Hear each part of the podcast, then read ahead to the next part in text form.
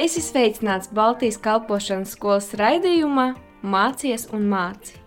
Īstā vieta, kur atklāt savu aicinājumu, sagatavoties un to īstenot. Par to arī parunāsim.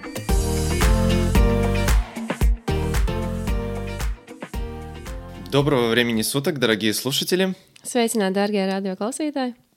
Сегодня э, в эфире Šodien mums ēterā э, с вами я, студент школы BSM es, BSM students Иван, Ivans, и сегодня у нас в гостях учитель нашей школы un šodien ciemos mums ir skolas skolotājs э, Виктор Волченко. Viktors Volčenko. Привет!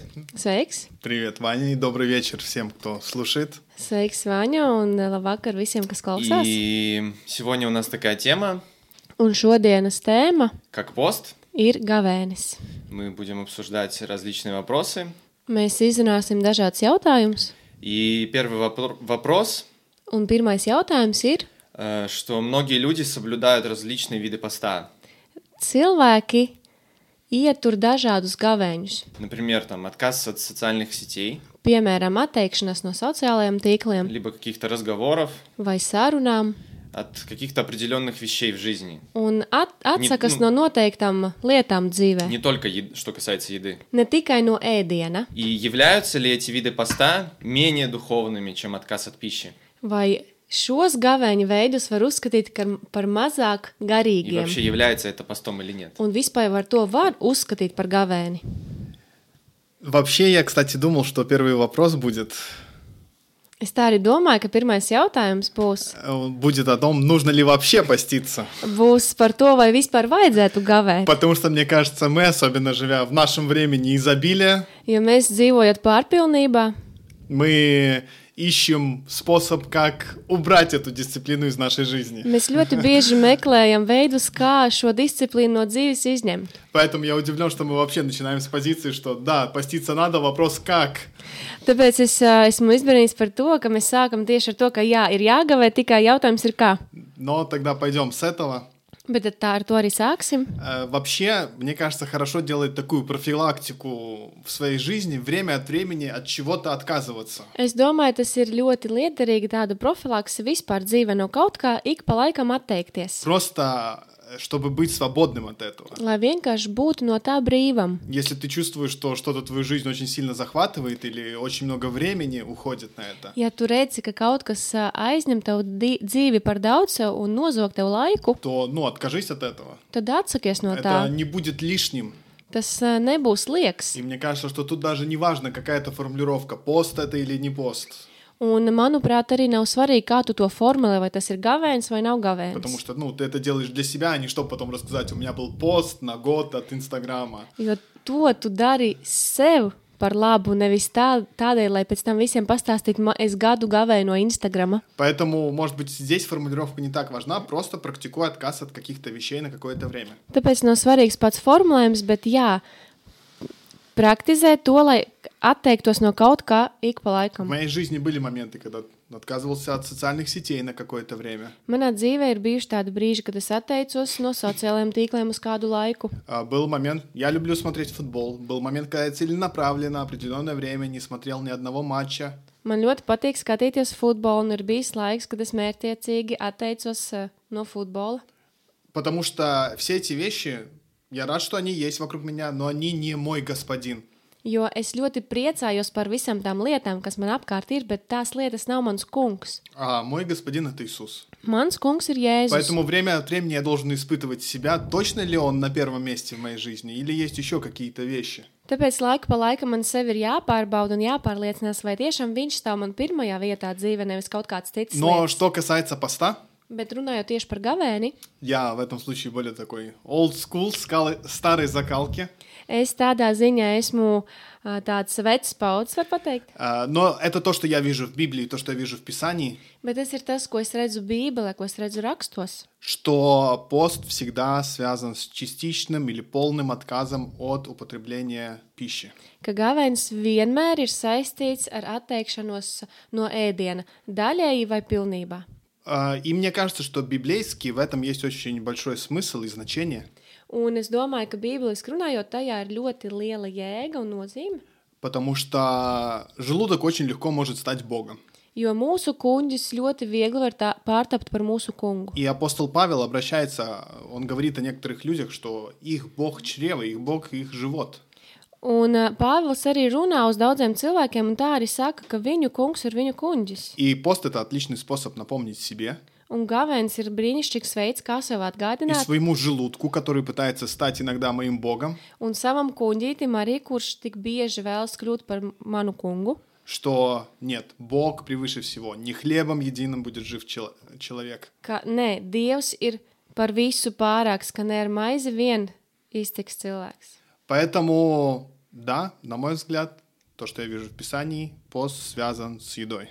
Tāpēc, jā, manuprāt, un kā es to arī redzu rakstos, gavēns ir saistīts ar ēdienu. Опять же, резюмируя, хорошо отказываться время от времени от каких-то вещей, Atkal rezumējot, ir ļoti labi atteikties šad tad no kaut kādām lietām. но если ты хочешь взять целенаправленно Бог, чтобы э, пост, чтобы приближаться к Богу, чтобы приближаться к Нему, Bet, ja tu vēlies gavēt, lai mērķtiecīgi tuvinātos Dievam, то сделай это по-библейски. tad Откажись dari от to еды. bībeliski un atsakies no ēdiena.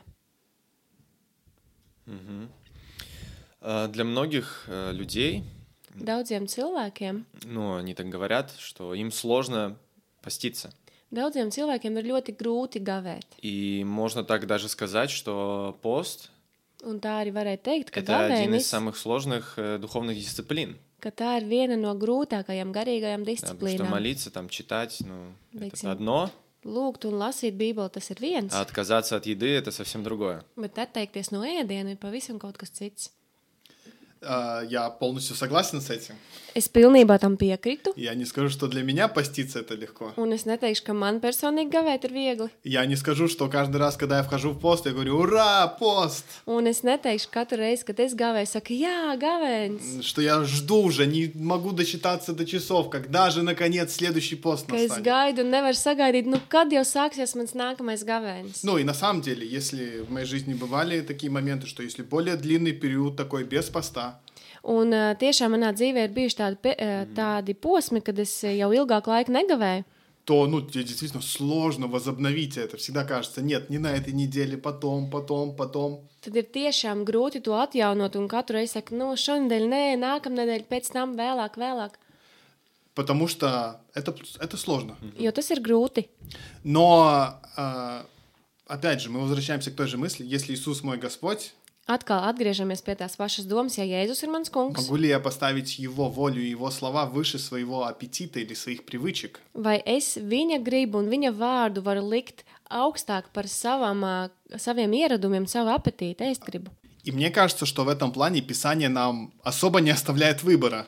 Un es domāju, ka šajā ziņā mums raksti nedod izvēli, Потому что вспоминаем слова Иисуса. jo mēs atceramies Jēzus vārdus. Он не говорит, если вы когда-то будете поститься, Viņš nesaka, ja jūs kādreiz gavēsiet, или он не говорит, что наконец, когда вы почувствуете, что вы готовы поститься, un viņš nesaka, tajā brīdī, kad jūs beidzot sajutīsiet gavēt, он говорит, что но когда вы поститесь, viņš saka, kad jūs gavējat, то есть он действительно не оставляет нам выбора. tad īstenībā viņš mums nedod izvēli. И если я ставлю его волю превыше своей, Un ja es viņa gribu lieku augstāk par savējo, если Иисус ожидает от меня поста, ja Jēzus no manis sagaida и gavēni, если с- его слово для меня авторитет, un ja viņa vārds man ir autoritāte, то я буду послушен ему, tad es būšu paklausīgs. даже не понимая всех деталей, Pat neizprotot visas detaļas, даже если е- мне кажется, что мне это тяжело делать. pat ja man liekas, ka man tas ir grūti.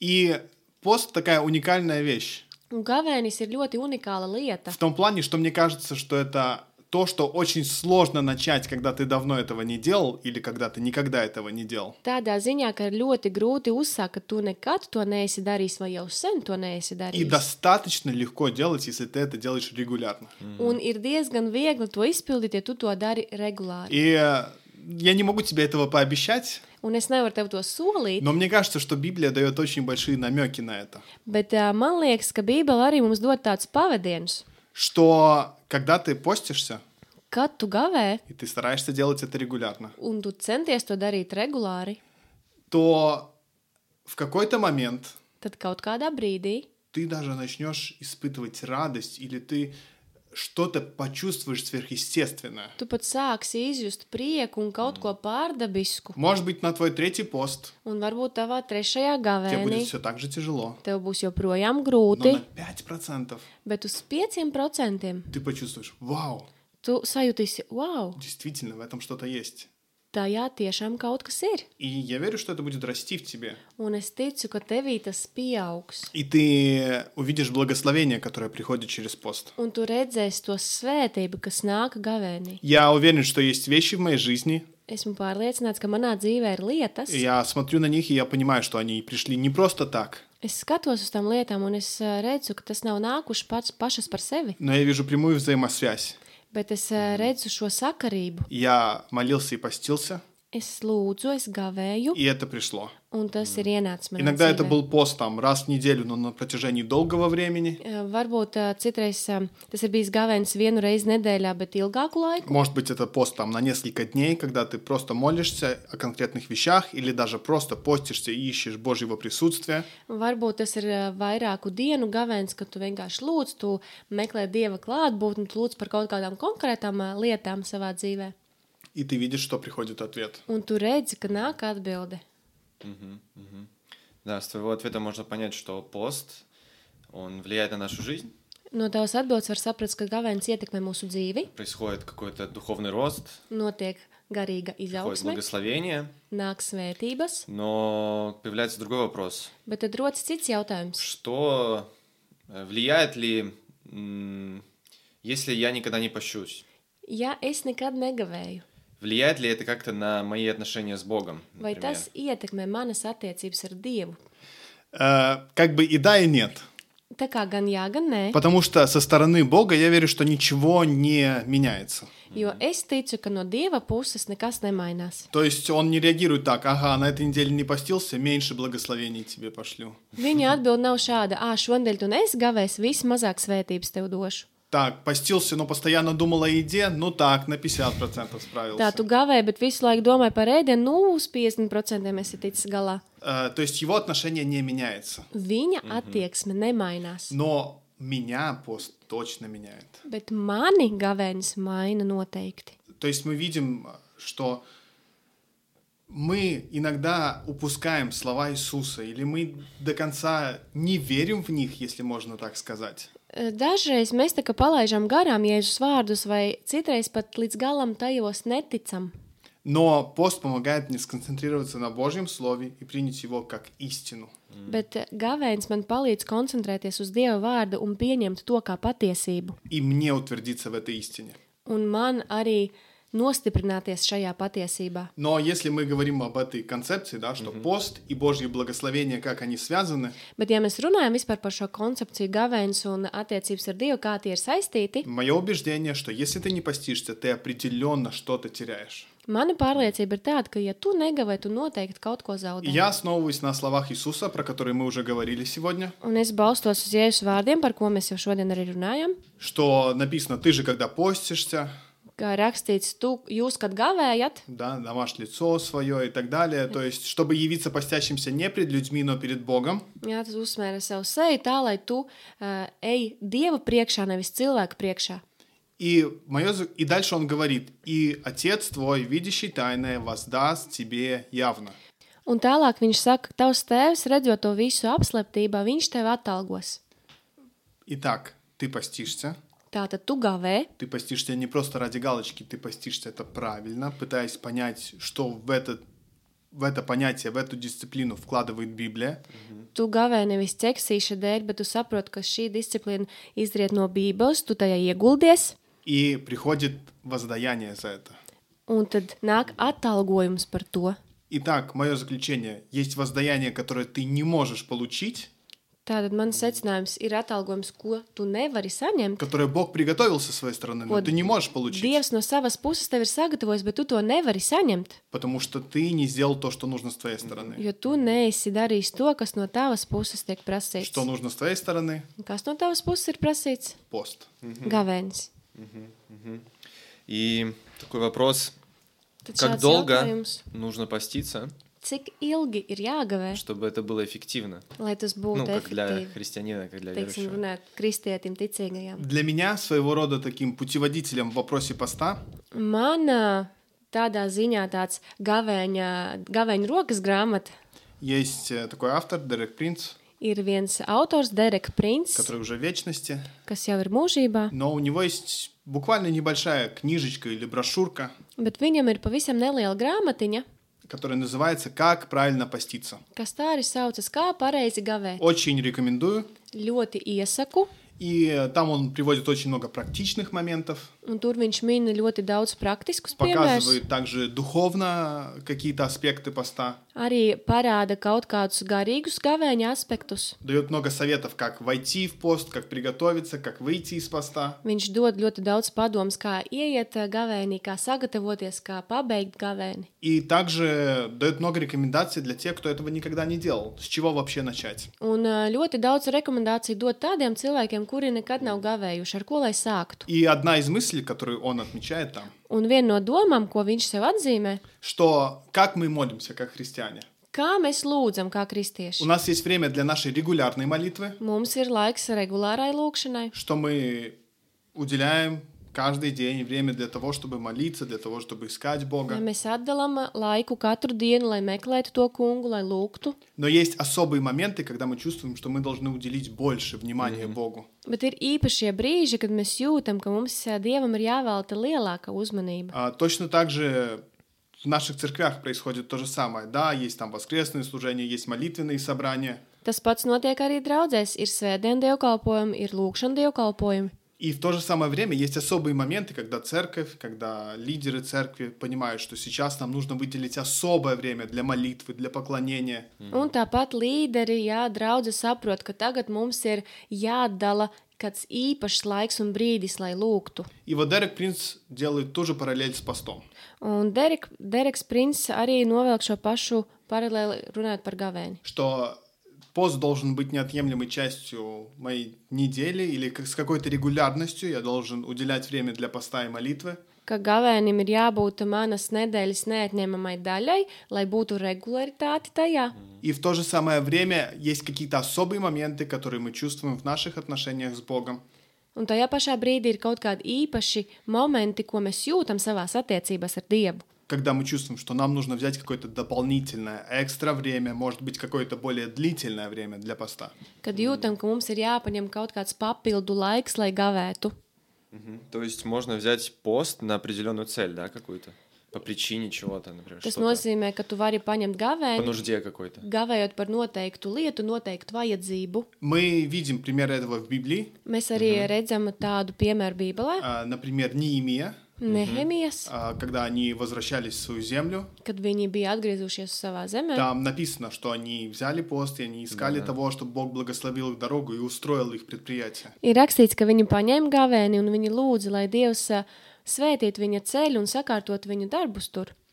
То есть, да, иногда мы берем пост по определенной нужде и цели, Tāpēc, jā, mēs dažreiz gavējam ar noteiktu vajadzību, но, как мне кажется, что важно понимать, bet ā, es domāju, svarīgi ir saprast, что мы не меняем как-то волю Бога с помощью поста. ka tādā veidā mēs nemainām Dieva gribu. Или это не такой способ манипуляции, что Бог, вот видишь, я пощусь, теперь ты должен ответить на мою нужду. Un tas nav kaut kāds manipulācijas veids, nu redzi, Dievs, es gavēju, tagad tu lūdzu atbild uz manu vajadzību. Но мне кажется, в чем смысл, что мы сами убираем все лишнее, Bet es domāju, nozīmīgs tajā ir, ka mēs atgrūstam visu lieku, что мы концентрируем свое писание на а, свое внимание на Боге и на Писании, ka mēs savu uzmanību koncentrējam uz Dieva un Viņa vārda, чтобы понять, а что же Его Слово говорит в этой ситуации. lai saprastu, ko tad Viņa vārds man saka šajā situācijā. Что Его Слово производит в моей ситуации. Ko Viņa vārds raisa manī?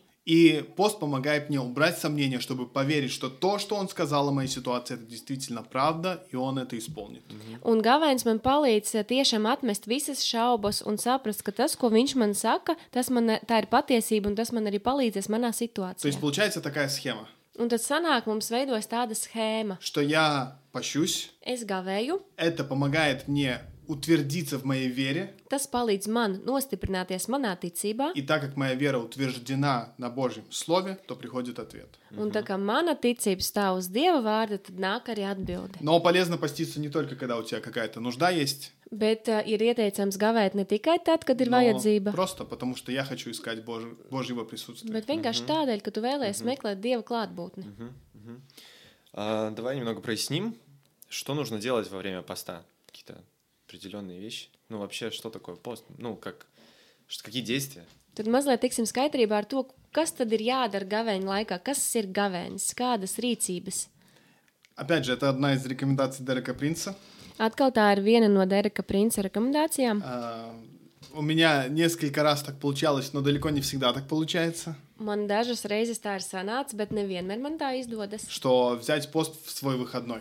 Paņemt gavēni eh, savā ne, brīv, brīvdienā, То есть, когда у тебя никаких дел, никаких забот, kad tev nav nekādu darbu, ты, твое тело может отдыхать физически kad tavs ķermenis var atpūsties fiziski и морально, un morāli. и духовно приближаться к Богу. Un tad tu garīgi arī vari tuvināties Dievam. То есть, у тебя действительно никаких забот, никаких дел, ты просто вот... Jā, tev nav nekādu Koncentrējušies na darbu, Bogu un na nekādu ņem. raižu, tu vienkārši koncentrē savu uzmanību uz Dievu. Но даже если нет такой возможности, даже если это твой рабочий день, Bet pat ja tev nav tādas iespējas un tā ir tava darba diena, то все равно сделай максимально все, чтобы сконцентрироваться на Боге и на Его Слове. tik un tā dari visu maksimāli iespējamo, lai koncentrētu savu uzmanību uz Dievu. То есть, во-первых, ты уже ограничиваешь себя в еде. Pirmkārt, tu jau sevi ierobežo ēdienā. То время, которое ты бы потратил на завтрак, Tas laiks, ko tu patērētu brokastīm, а, на приготовление, на то, чтобы потом убрать, на то, чтобы покушать, на то, чтобы полежать после того, как ты lai покушал. pagatavotu brokastis, lai apēstu brokastis, lai iztīrītu pēc brokastīm, lai atgultos, atpūstos pēc brokastīm. Вот это время у тебя уже есть для того, чтобы вникнуть в Божье Слово, для того, чтобы молиться. Viss tas laiks jau tev ir dots, lai tu varētu iedziļināties Dieva vārdā un lūgtu. Начни свой день не с того, что ты взял телефон, а с того, что ты первое твое обращение будет к Богу. Sāc savu dienu nevis ar to, ka tu paņem pirmo telefonu, bet sarunā ar Dievu, vērsies pie Dieva. И как я уже говорил, на мой взгляд, библейский пост это когда ты отказываешься от еды, Un kā jau teicu, manuprāt, ā, Bībeles skatījumā gavēns ir atteikšanās no ēdiena, но в то же самое время, если ты отказался от еды, щи- считаешь себя постящимся и весь день проводишь в Инстаграме или в Фейсбуке, bet te pašā laikā, ja tu esi atteicies no ēdiena un tu uzskati sevi par tādu uh, cilvēku, kas gavē, bet te pašā laikā pavada visu dienu Instagram vai Facebookā, или целый день читаешь новости, vai visu dienu lasi ziņas, чтобы получить особое Божье откровение о том, что же происходит сегодня, lai saņemtu kādu īpašu dieva atklāsmu par notiekušo šodien, то это не то, потому что ты свое внимание уделяешь не Богу, а другим вещам. tas nav tas, jo savu uzmanību tu velti citām lietām, nevis dievam. То есть удели максимально время для Бога. Tātad velti maksimālo laiku dievam. Те вещи, которые ты обычно делаешь, Tās lietas, ko tu ikdienā dari, не делай их. nedari tās. Конечно, это не отменяет того, что ты должен позаботиться о семье, Protams, tas neceļ to visu, ka tev ir jārūpējas par savu ģimeni, что ты должен позаботиться о своих детях. ka tev jārūpējas par saviem И у меня bērniem. самого были случаи, Man pašam ir что bijuši ты gadījumi, постишься, но ты готовишь еду для детей. ka tu gāvēji, jā, bet tu tik un tā gatavo maltīti bērniem. И это тебя не смущает, что как же так, они будут кушать, а я нет. Un tas nemulsina tevi, kā tu tā ir. Viņi ēdīs, un es ne. Потому что ты посвятил это время Jo Богу. tu esi veltījis šo laiku Поэтому да, dievam. откажись от всех ненужных вещей. Tāpēc, jā, atsakies no visām nevajadzīgām От всех lietām, каких-то экстра, излишеств. no visām kaut kādām papildu lietām И сконцентрируй свое внимание на Боге. un koncentrē savu uzmanību uz Dievu. Один из последних вопросов. Un viens no pēdējiem jautājumiem, Что, если человек хочет поститься, ja cilvēks vēlas gavēt, э, от еды, да, отказаться? на tātad какое-то время? atteikties no ēdienu uz Но kādu laiku, здоровье ему это не позволяет делать. bet ā, veselība viņam neļauj to darīt. Здесь у меня не будет какого-то конкретного ответа, Šeit gan es nesniegšu nekādu konkrētu atbildi, потому что это вопрос вас, ваш с Богом.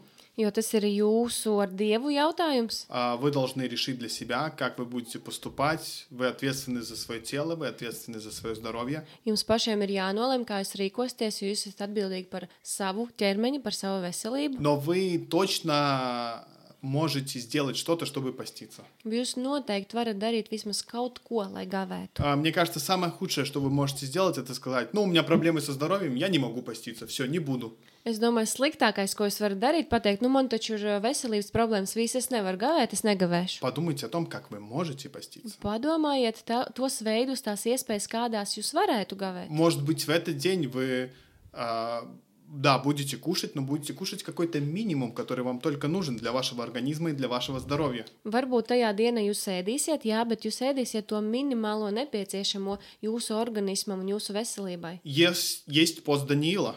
Ir piemēram ā, Daniela gavēnis. Я сам не практиковал его, Es pats nekad neesmu to но от praktizējis, многих людей, кто проходил через этот пост, bet no daudziem cilvēkiem, kas ā, šim gavēnim ir gājuši cauri, а, я слышал одну и ту же мысль, es dzirdēju vienu to pašu domu. что пост, а, ты все равно чувствуешь пост, потому что твоя еда это просто вот какой-то минимум или такая основа. Ja, jo tik un tā tu jūti, ka tu gavē, ka tu atrodies šajā gavēnī, jo viss, ko tu ēdi, ir tas nepieciešamais minimums. То есть, да, ты принимаешь необходимые питательные вещества, Ja, tā, ka tu uzņem visas nepieciešamas ā, vielas, но в то же самое время у тебя нет ощущения, как, знаете, на праздник. О, стол такой вкусно поем, сейчас наемся. bet te pašā laikā nav tāds sajūta, es kā svētkos, pilns galds, nu, es te tulīt. Твое отношение к еде намного-намного проще становится. Bet tava attieksme pret ē ēdienu paliek tāda vienkāršāka. Поэтому, если у тебя какие-то проблемы со здоровьем, Tāpēc, ja tev ir problēmas ar veselību, помолись, подумай, поговори со своим пастором. lūdz, padomā, parunājies ar mācītāju, Пусть Дух Святой направит тебя. lai svētais gars tevi vada, И просто имей мудрость, как ты можешь поститься. un lai tev ir gudrība, kā tu vari gavēt. Но ты точно можешь. Хоть Bet tu как-то, но ты noteikti можешь. vari. Kaut kādā veidā, bet tu vari. Ты упомянул пост Даниила. Un tu pieminēji arī и Daniela gavēni, хочется вот последнее узнать un tad beigās разницу. gribētos uzzināt, между обычным постом и постом, и постом Даниила. Kāda ir tā atšķirība starp Нужно parasto gavēni un Daniela gavēni. Наверное, самое такое ключевое, что я вижу в посте Даниила, Es domāju, tas ā, tā pamata atšķirība, ko es redzu Daniela gavēnī. а, я не помню точно, в какой главе он описан, Es neceros, kurā nodaļā tas ir aprakstīts. но в интернете вы можете легко найти и описание, и про какие продукты идет речь. Bet jūs varat internetā atrast, par kuriem produktiem tur ir runa un visu to aprakstu. Но, мне кажется, пост Даниила имеет смысл только в том случае, если он длительный. Es domāju, ka Daniela gavēnim mm. ir jēga un nozīme tikai tajā gadījumā, ja tas ir uh, ilgs, tā kā ilgtermiņa ter, uh, gavēnis. То есть даже в истории с Даниилом мы видим, что он постился 21 день. Un arī Daniela stāstā mēs redzam, ka viņš gavēja 21 dienu. Ну и вообще, те церкви, о которых, те церкви или те люди, которые берут пост Даниила, я слышу очень часто, что это на три недели, на 21 день. Un arī ļoti bieži no cilvēkiem, kas ā, ņem šo gavēnu, un arī draudzēs, kur pieturās pie šī gavēņa, viņi to dara trīs nedēļas. И получается, что да, у тебя есть все необходимые питательные вещества для того, чтобы ты прошел через эти недели. Un tas nozīmē, ka tev šajās trīs nedēļās ir visas nepieciešamās vielas, ko tu uzņem. Но в то же самое время твое внимание не сконцентрировано так сильно на еде. Bet tajā pašā laikā tava uzmanība netiek koncentrēta uz ēdienu. Если ты хочешь взять пост на один-два дня, Ja tu vēlēsies gāvēt vienu vai divas dienas, ну возьми полный пост. nu tad paņem pilnu gavēju. Да, может, это будет непросто, Varbūt tas nebūs viegli. но ну, в этом, мне кажется, самый главный подход. Не искать во время поста, а как же мне все-таки придумать такой способ, Bet es domāju, tā jau ir tā pareizā pieeja.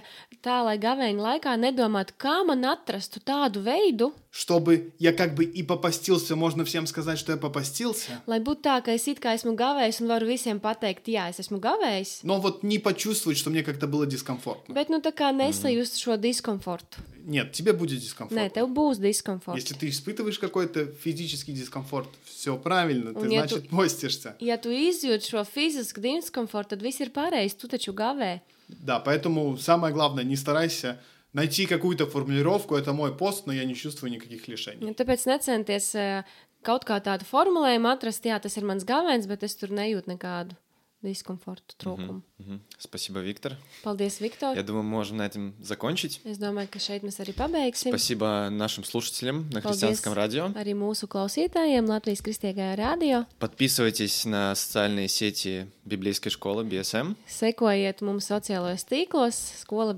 Если BSM. хотите uзнать больше о школе, Un, ja vēlaties uzzināt vairāk par то skolu, можете посетить наш сайт tad varat arī apmeklēt mūsu mājaslapu BSM Latvija LV. bsmlatvija.lv. И также напоминаем, Tā arī mēs что atgādinām. вы можете слушать нас, нас также в Spotify Jūs varat klausīties šos raidījumus arī Spotify platformā и в Apple Podcast. un Apple podkastā. И до встречи! Un uz drīz tikšanos!